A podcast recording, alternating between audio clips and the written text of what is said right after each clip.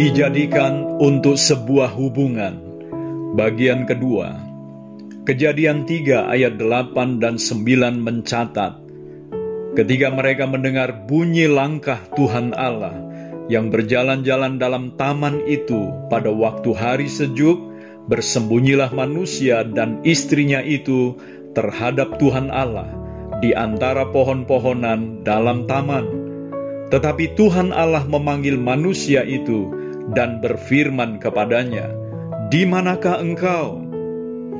Apakah yang terlintas di dalam pikiran kita ketika Tuhan memanggil Adam dan istrinya yang bersembunyi terhadap dia dengan perkataan, "Di manakah engkau?"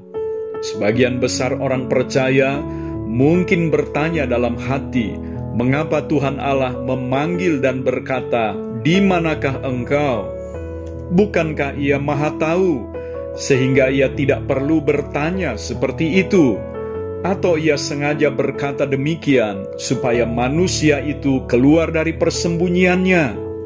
Saudaraku, perkataan Tuhan ketika memanggil Adam bukanlah sebuah pertanyaan untuk mengetahui posisi Adam secara fisik, tetapi sebuah pertanyaan yang berkaitan dengan posisi Adam secara rohani. Allah sedang mempertanyakan posisi hubungan antara Adam dengan dirinya Sebab posisi hubungan itu sudah berubah ketika manusia dan istrinya itu melanggar perintah Allah dengan makan buah pengetahuan tentang yang baik dan yang jahat. Dosa atau pelanggaran terhadap perintah Allah itu telah merusak atau memisahkan Adam dengan Tuhan.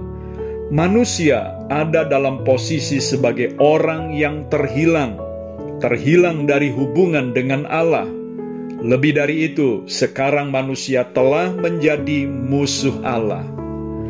Dosa juga telah menyebabkan rasa bersalah dan rasa takut yang salah terhadap Allah, sesuatu yang sebelumnya tidak pernah mereka rasakan.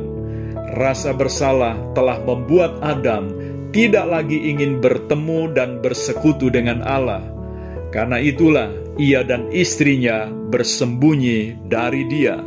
Inilah sesungguhnya tragedi kehilangan yang terbesar yang terjadi di Taman Eden, yaitu hilangnya persekutuan yang manis di antara manusia dengan Penciptanya.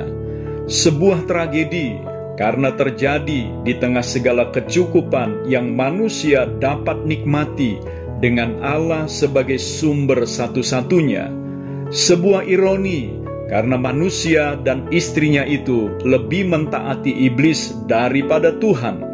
Iblis, si penggoda itu, justru lebih didengar perkataannya daripada Allah. Allah yang telah memenuhi mereka dengan rahmat dan berkat.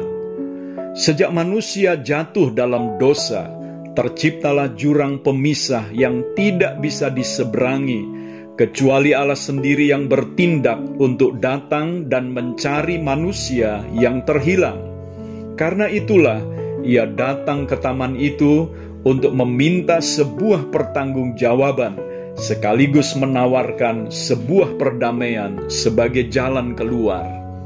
Ini menjadi sebuah gambaran yang indah tentang bagaimana Kristus datang bukan untuk mencari orang yang benar, tetapi orang yang berdosa. Matius 9 ayat 13b mencatat perkataan Tuhan Yesus, "Karena aku datang bukan untuk memanggil orang benar, melainkan orang berdosa." Lukas 5 ayat 32 menegaskan untuk apa ia memanggil orang berdosa. Aku datang bukan untuk memanggil orang benar, tetapi orang berdosa supaya mereka bertobat. Bertobat berarti berbalik dari dosa kepada Allah. Ini meliputi seluruh pikiran, kehendak, dan perasaan yang ditundukkan kembali kepada Allah dan kehendaknya. Termasuk di dalamnya adalah memberi diri diperdamaikan dengan Dia, sehingga hubungan manusia yang rusak dengan Allah dapat dipulihkan kembali dari posisi manusia sebagai musuh Allah menjadi anak-anaknya yang kekasih.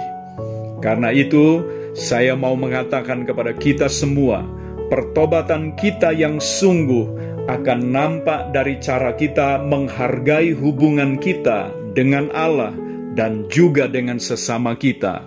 Mereka yang dipulihkan hubungannya dengan Allah akan nampak dari cara mereka membangun hubungan dengan sesamanya. Saya Theo Barahama, mari hadirkan sorga di rumah kita untuk memberkati dunia.